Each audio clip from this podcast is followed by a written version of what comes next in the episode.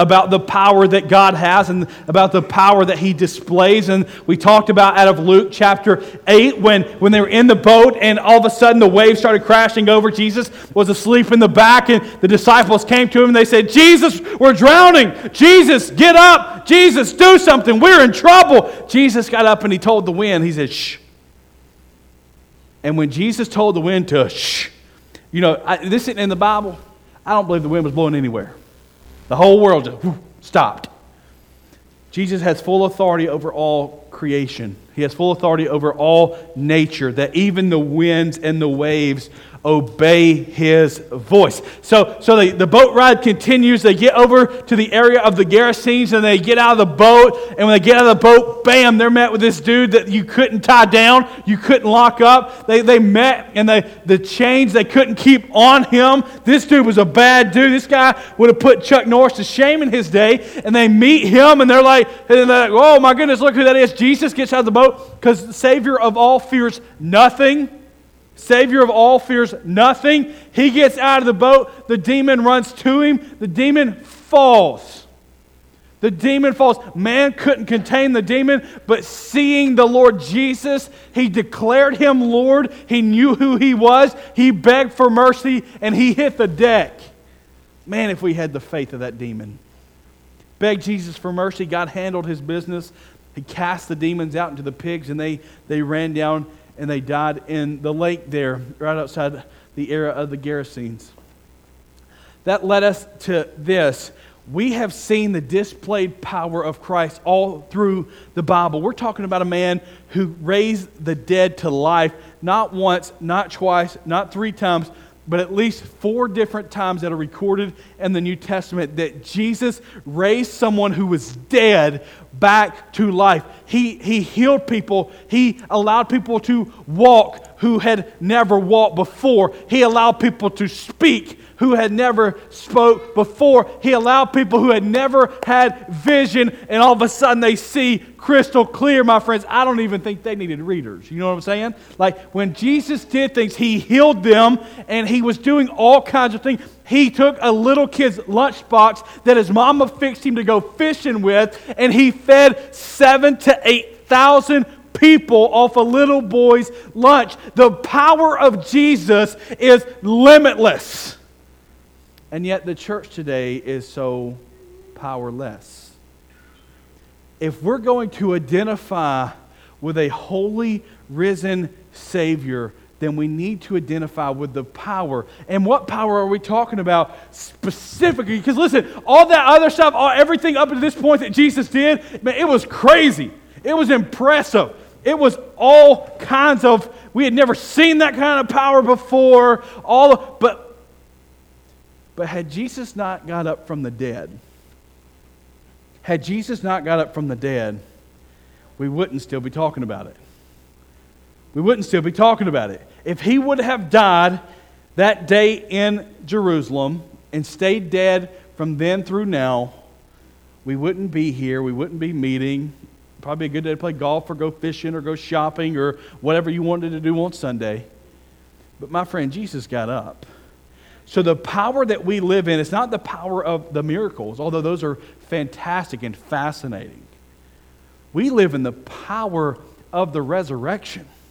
The power where Jesus, being fully dead, he wasn't asleep, he didn't pass out, he didn't faint, he wasn't playing a big joke. Jesus was dead, and yet in his power, in his power, he raised that dead body back to life. And then he tells his disciples, You will do greater things than even I. Anybody believe in that today? I mean, Jesus said, You'll do greater things than even I could even fathom. You're going to get the Holy Spirit. Jesus was so excited to leave, not because he didn't like the place, although this isn't our home. He was excited because he was giving you a gift of the Holy Spirit. God was going to move in, take residence in your soul. And he said, You'll do greater things than even I. And yet we walk around often powerless. In fact, it's so rare to see someone doing something incredible for the kingdom that when we see it, we automatically discredit it. When we see it, we automatically now discredit it. And I'm just as guilty as you are. So if you don't keep up with um, maybe Christian literature or anything like that, yesterday the world was supposed to end. So they missed that. Um, I'm always, I'm always little, when somebody says the world's going to end, and it's always September 23rd. Uh, world's going to end on September the 23rd. Um, well, it's September 24th. And I'm still here. I can't speak for anyone in the room but me. I shouldn't have gotten left, all right? Um, Jesus didn't come back. The eastern sky didn't part um, because even Jesus himself doesn't know when he's coming back. He's waiting on marching orders from Daddy. And Daddy hadn't looked at him and said, Go get him yet. Um, although, albeit, I think we're close. I think we're, we're a day closer than we've ever been. And so I'm excited about what the Lord is up to. I'm excited about what the Lord is up to in our church. And so I pray, and where our prayer life has been all week as not only a staff, but just some of the leadership that I trust in and kind of bounce ideas off of, that we would catch the power that the Lord has given to us. We would just get a taste of what it means to live in the power of the Lord.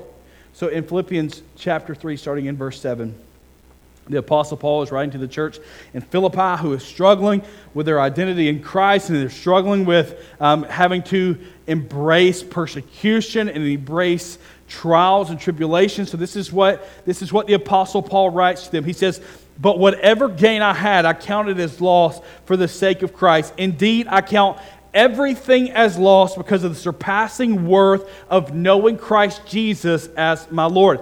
For his sake, I have suffered the loss of all things and counted them as rubbish in order that I may gain Christ and be found in him and having a righteousness of my own that comes from the law, but that which comes through faith in Christ, the righteousness from God that depends on faith, that I may know him and the power of his resurrection and may be in suffering, becoming like him in his death.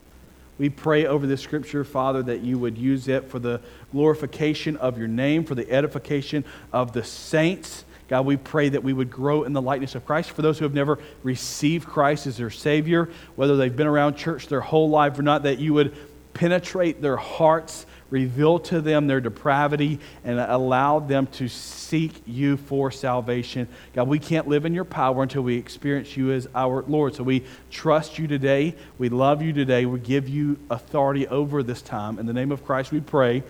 Amen. To know the power of the resurrection, we must first experience the obedience of Christ. So when we start thinking about understanding and embracing the power of the resurrection, Jesus just isn't giving you the authority and the reins of, of this world and say, go get them. The first call for the believer is obedience. So when we think through this, when we think about salvation, Christ saves you, and the very first thing he calls you to post your salvation is obedience. He says, I want you to be obedient through baptism. If you've never been baptized, you're not obedient. In fact, that means you started your relationship with Christ in disobedience because he's called you to water baptism. It's a picture. Listen, there's no salvific power in baptism. When we fill this bad boy up, and we've done it a lot this year, you're no more saved when you come out of that water than you were when you went in the water, but you're a lot more obedient when you come out of that water than you were before. And so we, we get saved and we become obedient. God's about you following his word. Now you're going to ask me, so, so Pastor Jeff, does that mean that God's just a, a, just a rule follower and he's got rules for my life and I've just got to check rule after rule? No, no, no. That's not it at all. God's not about you following rules. God's about you being holy. And when you start in the realm of holiness, you will long for obedience. You will long to serve the Lord faithfully and you will long to, to please Him like, like a little boy trying to please his father. You remember growing up in school, and I don't care how old you are, you had this conversation at some point. Maybe not ladies, because I've never been a girl, so I don't know that you had it. But every guy in the room has at least said one time to someone else, My daddy can whoop your daddy. Right? Everybody has said, like, all right, we, we, all right, you verify. We, we speak like that of our Father. We, we love our Father. We want to please Him. Do you remember? Man, my dad could cut me to the quick with his voice. He didn't stop there. Like the belt came out, but just with his voice, he could. I wanted to please him. I didn't want to live a life being alienated from him. I didn't want to be um, just this guy who always pressed against the authority of my father. As a young boy, I wanted to please him. I wanted him to be proud of me. The same affection we should, it's the same affection we should have for the Lord Jesus, that we're not just checking rules off because they're in the Bible, but in our obedience, we want to follow after the Lord. Living the Father's will for your life. What does it mean to, to live God's will for your life? God has a plan for everyone in here. Look at your neighbor this morning and tell them God has a plan for your life. Now, your plan may not be my plan. Seminary may not be in your future. And if it's not, praise God for that, okay? Your plan's not my plan. My plan's not your plan. God has a plan for each one of us, and we're all different. You can't look at my life and say, I'm going to mimic that because your life will be a mess.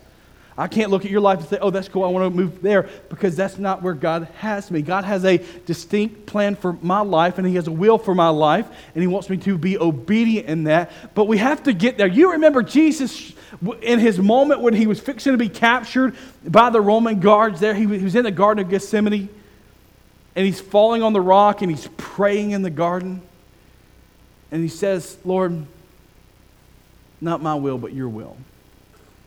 Not my will, but your will. For us as believers to embrace the power of the Lord, for us to live in the, the will of the Father for our life, we must come to our Gethsemane moment. We must come to our Gethsemane moment where we have a moment where we break down. And this is, this is, this is key because, and this is where I think we struggle.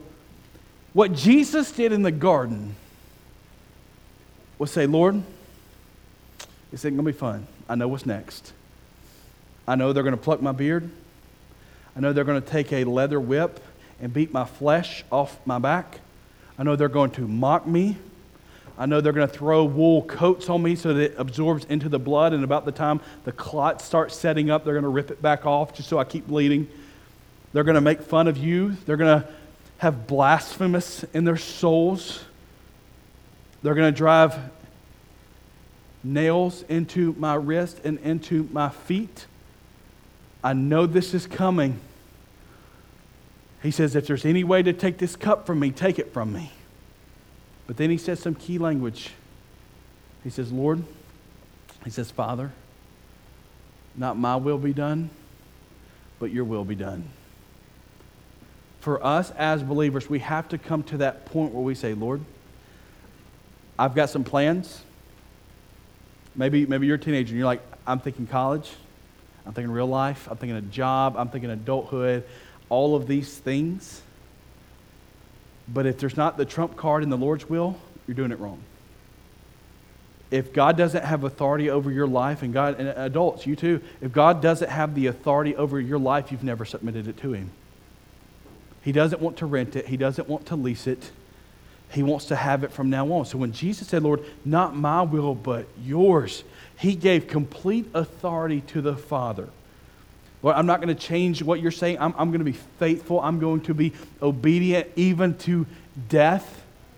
I'm going all the way for you, Lord. There, there's nothing, I'm, I'm, a living sacrifice. That's what, and on Wednesday night, we're walking through Hebrews, and we, we just finished studying about, about how um, Abraham was to sacrifice Isaac and what that was going to represent, and all that God did, and God provided. Jesus has provided our our release from that and the sacrifice of his son Christ, but he's called us to be a living sacrifice sold out to the kingdom of the Lord. Is your life sold out this morning? Like if, we, if you allowed us to look through every chapter of your life, every section, even those dark secrets that you would cringe if I knew about, are you sold out to the Lord? Does the Lord have your authority? Because remember what Jesus said you can't have two masters. You can't have two, you, you will only have one. And my fear is for the southern church, those Kentucky South, all the way across Texas, we've gotten so used to this southern church culture, but we're still hanging on to our authority. We don't like Christ being Lord of all. We don't like Christ being Lord of all. We trust Him in some areas but it terrifies us to let go. And Jesus is saying, Not my will, Lord. Not my will, but yours.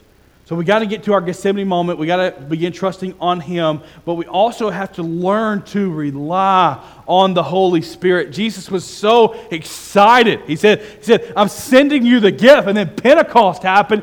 Thousands of people came to faith and repentance in Christ, and they began relying on the Holy Spirit. God moved into the cavity of your chest at salvation, and we no longer have to go to a temple or a synagogue to worship Jesus. Instead, He's taking residence inside of you through the Holy Spirit. We must rely on Him. We must begin to trust what the Lord has for us. Romans 8 26 says, Likewise, the Spirit helps us in our weakness, for we do not know what to pray for we ought, but the Spirit Himself intercedes for us with groanings too deep for words, and He searches hearts. He knows what is the mind of the Spirit because the Spirit intercedes for the saints according to the will of God. God speaks to you through His Holy Spirit. You ever been somewhere and the Holy Spirit calls you to do something? I almost had a wreck on 75 the other day. The Lord said, turn it around. And I just, I just Dukes of Hazzard that thing right in the middle of 75. We rely on the Holy Spirit. We listen to the Holy Spirit. We respond to the Holy Spirit. But let me tell you, let me warn you of something. When you start saying no to the Holy Spirit, the next time the Holy Spirit prompts you, it will be easier to say no. And then the next time it'll be even easier, even easier till you don't even experience the power of the Holy Spirit in your life anymore. Am I saying you're not saved? Certainly not. I am saying you're in discord with the Spirit. I'm saying that you have fallen out, and what we're going to start a series in Galatians next week, um, and we're going to get to about chapter five when it talks about falling away.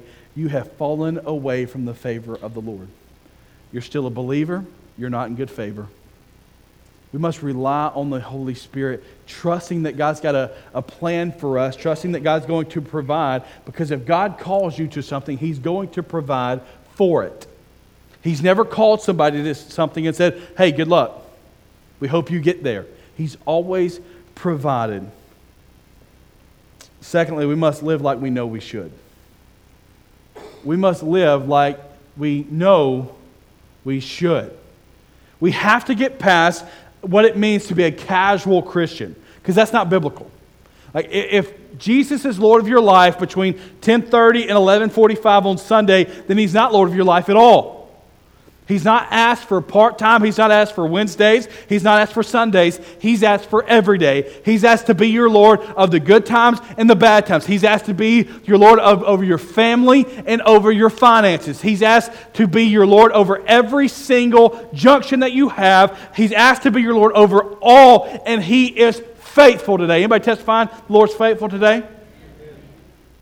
He wants you to live in boldness. Ephesians 6, starting in verse 19, it says, And pray on my behalf that utterance may be given to me in the opening of my mouth to make known the boldness, the mystery of the gospel. The, the Lord Jesus Christ wants you to be bold. You need to walk around like your daddy owns everything because he does. You need to walk around with boldness and a backbone. The biggest issue in the church is not our doctrine, although some churches that can be the problem. It's not all of these things. It's not our worship styles. It's not, it's not the pastor's dress. The biggest issue of our church is that believers walk out without boldness. We just got little bitty Christians. We just got little bitty, easy Christians. The Apostle Paul didn't walk into a city fearful. Him walking to a city fearful. He walked into the city knowing he was going to be beat, knowing he was going to be persecuted, knowing he was going to be attacked, but he perceived that the gospel was better than any persecution he may receive. He believed that God was better. He believed that the message of the gospel was crucial. So it didn't matter what you did to that brother. He was faithful and he lived in boldness. You got to live without fear of suffering and trials. The American church has gotten really comfortable, really comfortable not experiencing what it means to suffer and be tried. Like we think of suffering and trials as like you getting to McDonald's and them telling you that their ice cream machine's down. Right? Because that thing's always down. We're going to get an ice cream machine next week. That thing ain't going to be down, all right?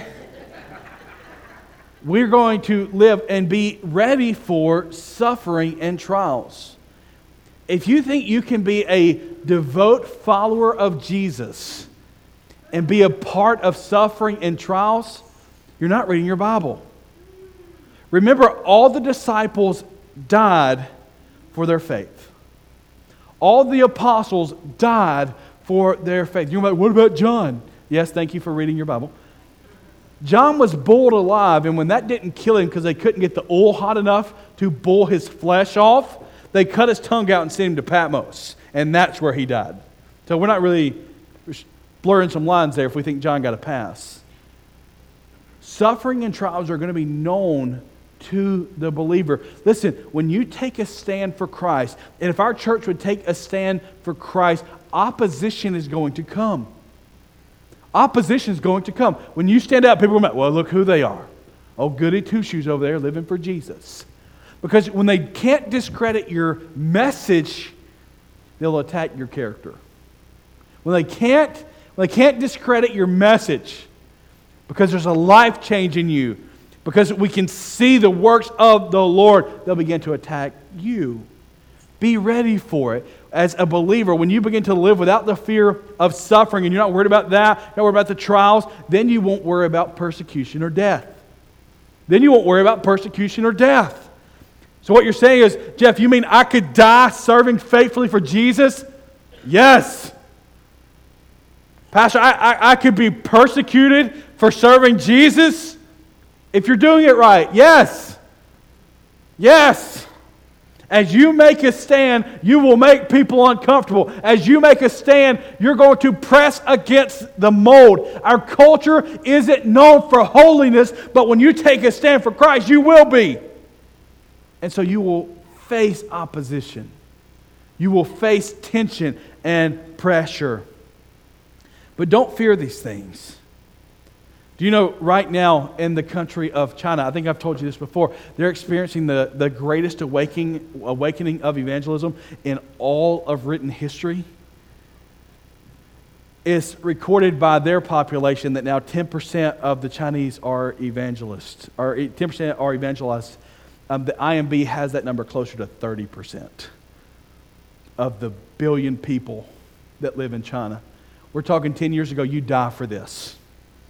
10 years ago, you're murdered for this. 10 years ago, your whole family stamped out for this. And they've tried to suppress it, they've tried to keep it down. They've put pastors in prison, and they do all of these things. And you know what happens when they do? You know what happens when persecution comes?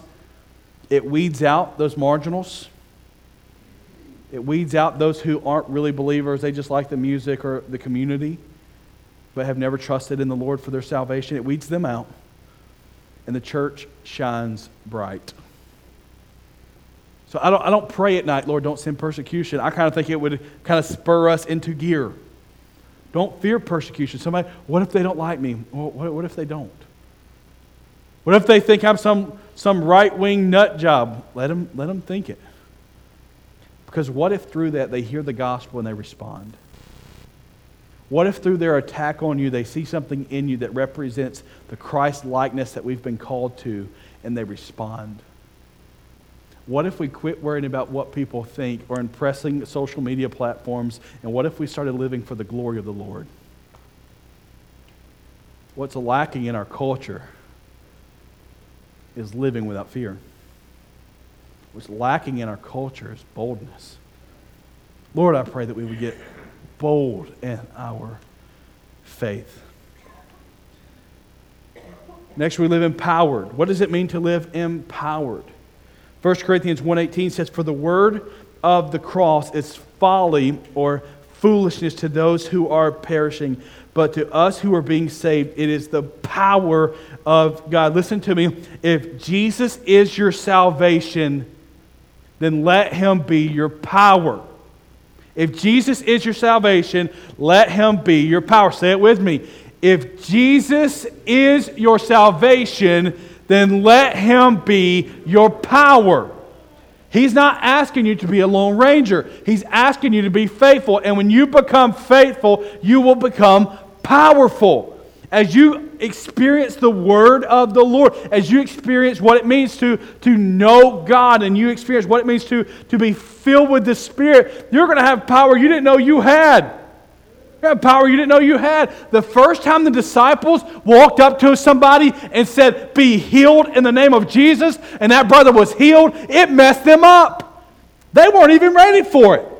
They didn't know that they had this power, that the Holy Spirit had empowered them, but they had power, and then they embraced it and they used it for the glory.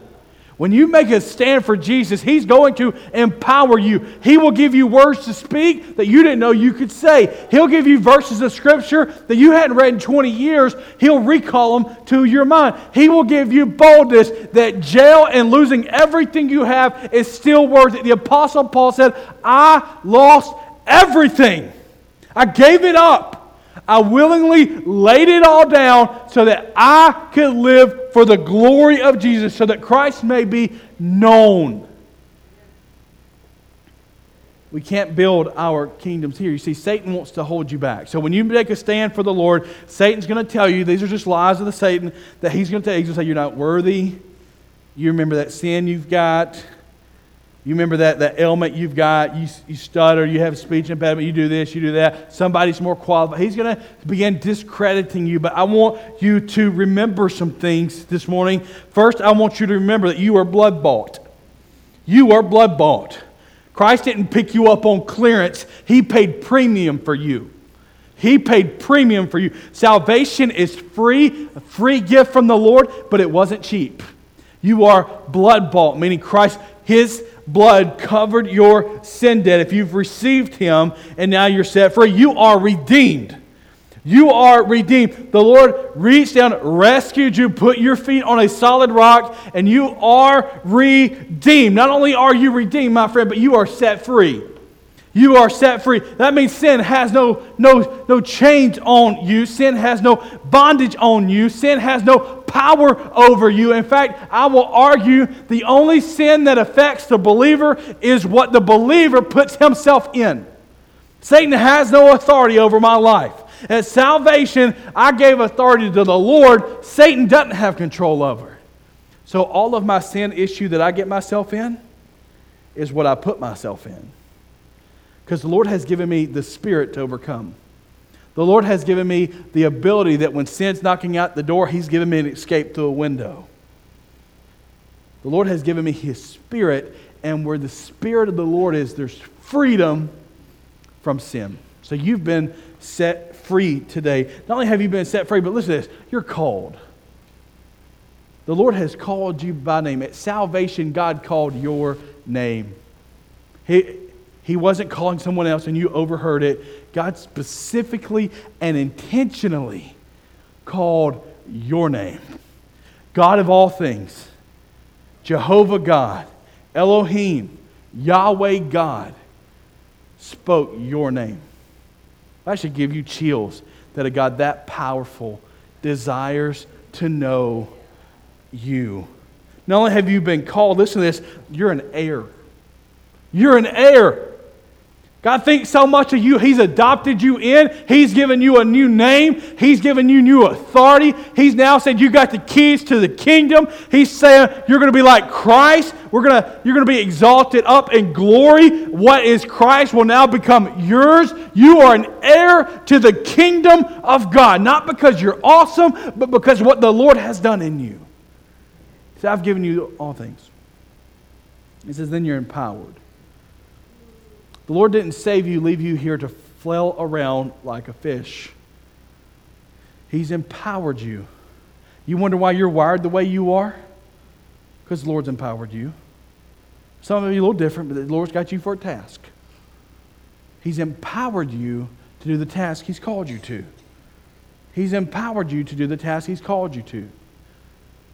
When we trust and embrace the Spirit of the Lord. Thirdly, we live for a heavenly kingdom. We live for a heavenly kingdom. And what this implies is that we're going to live like our kingdom is in glory. You may get uncomfortable there at this point, and that's okay, because I was. When you buy things, do you buy them for the sake of you or for the sake of the kingdom? When you spend your money, is it for you or is it for the sake of the kingdom? When you tithe, is that for you or the sake of the kingdom? When you show up for church, is that you? Is that the sake of the kingdom? When you witness to people, is it you or is it for the sake of the kingdom? When we start living like the kingdom that we're building is in glory, it will drastically change how we live. It will drastically change how we live. But listen to me, because this is countercultural. This is countercultural. Our world says you will be happy if you buy it, and whatever it is. New iPhone's coming out. If you, oh, if you just had that new iPhone, your life would be so cool. Everybody would be envious.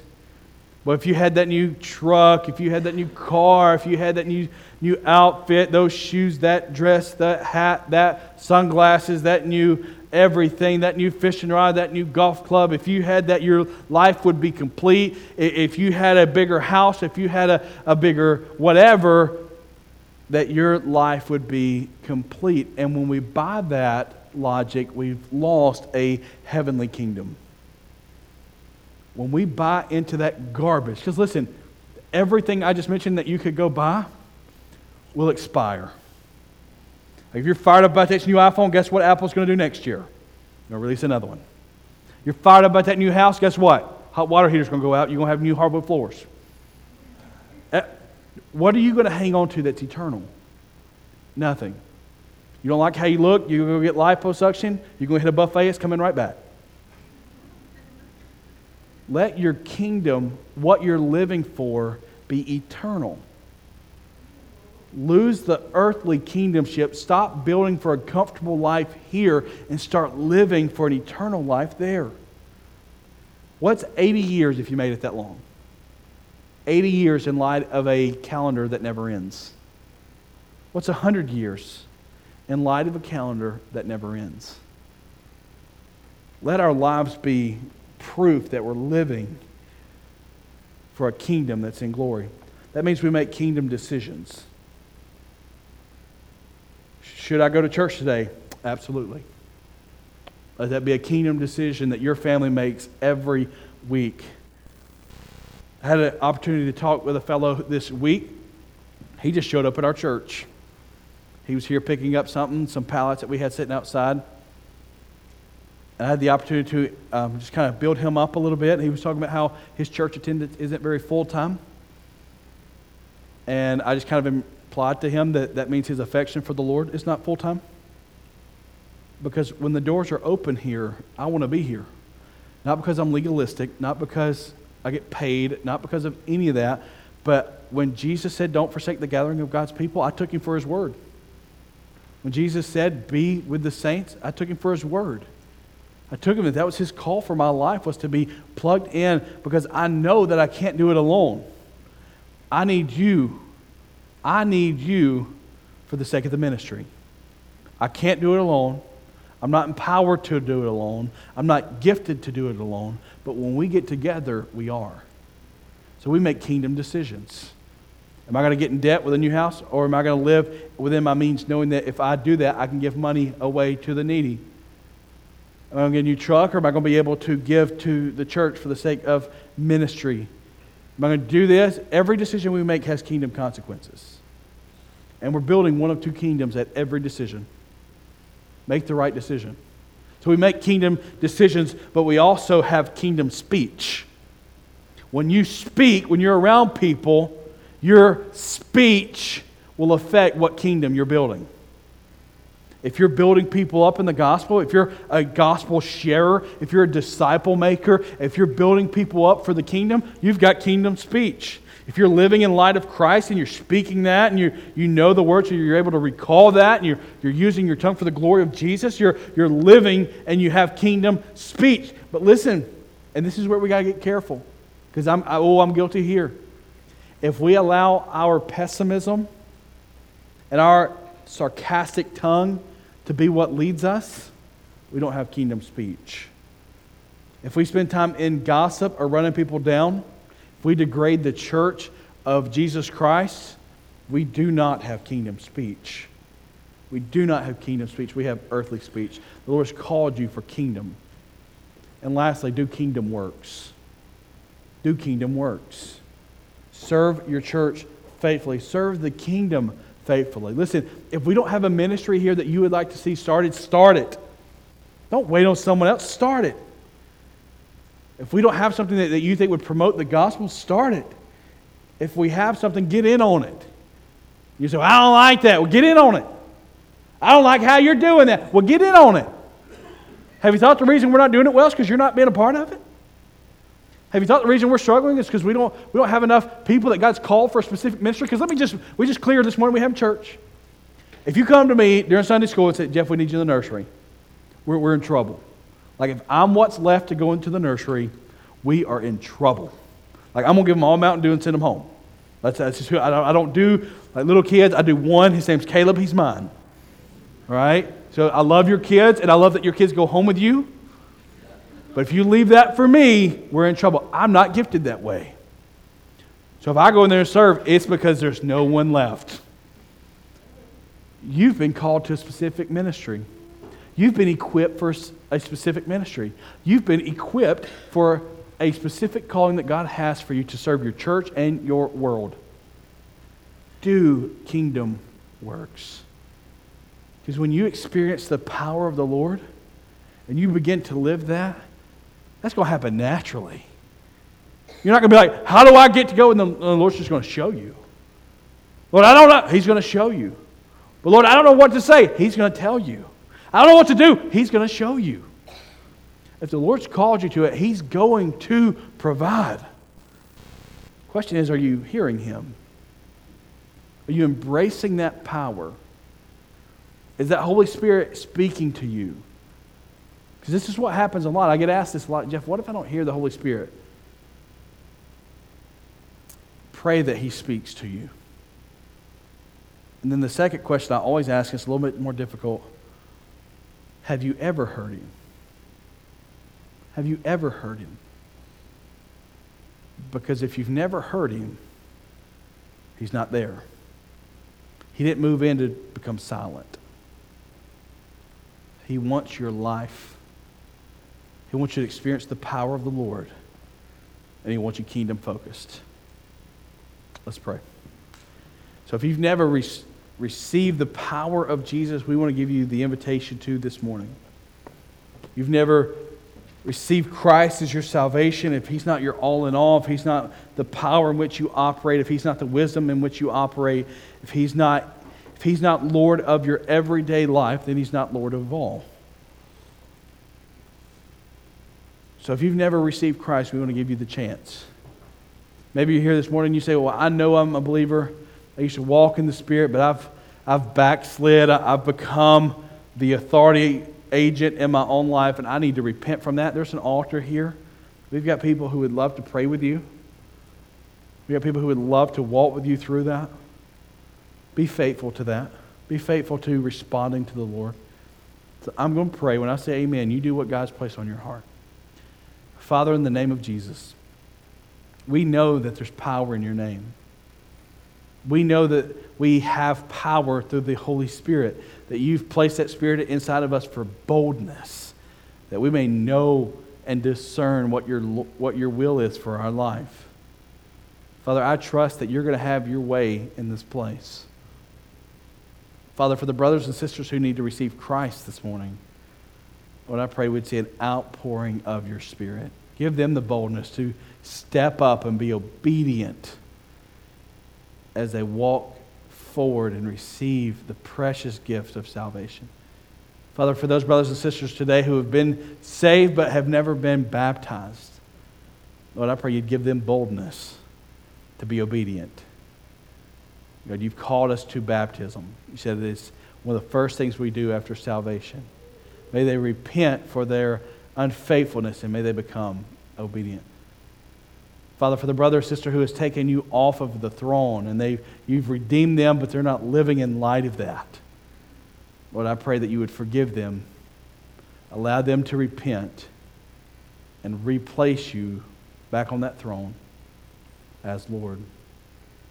And we're thankful You took time to come be with us, live a life we couldn't live, die the death we should have died. And in your resurrection, in your power, God, you've shared in your power with us that we may live. So, God, we trust you that you're going to operate here, that you're going to move here. Lord, we ask that your spirit be evident. In the name of Christ, we pray. Amen. Will you stand and sing with us?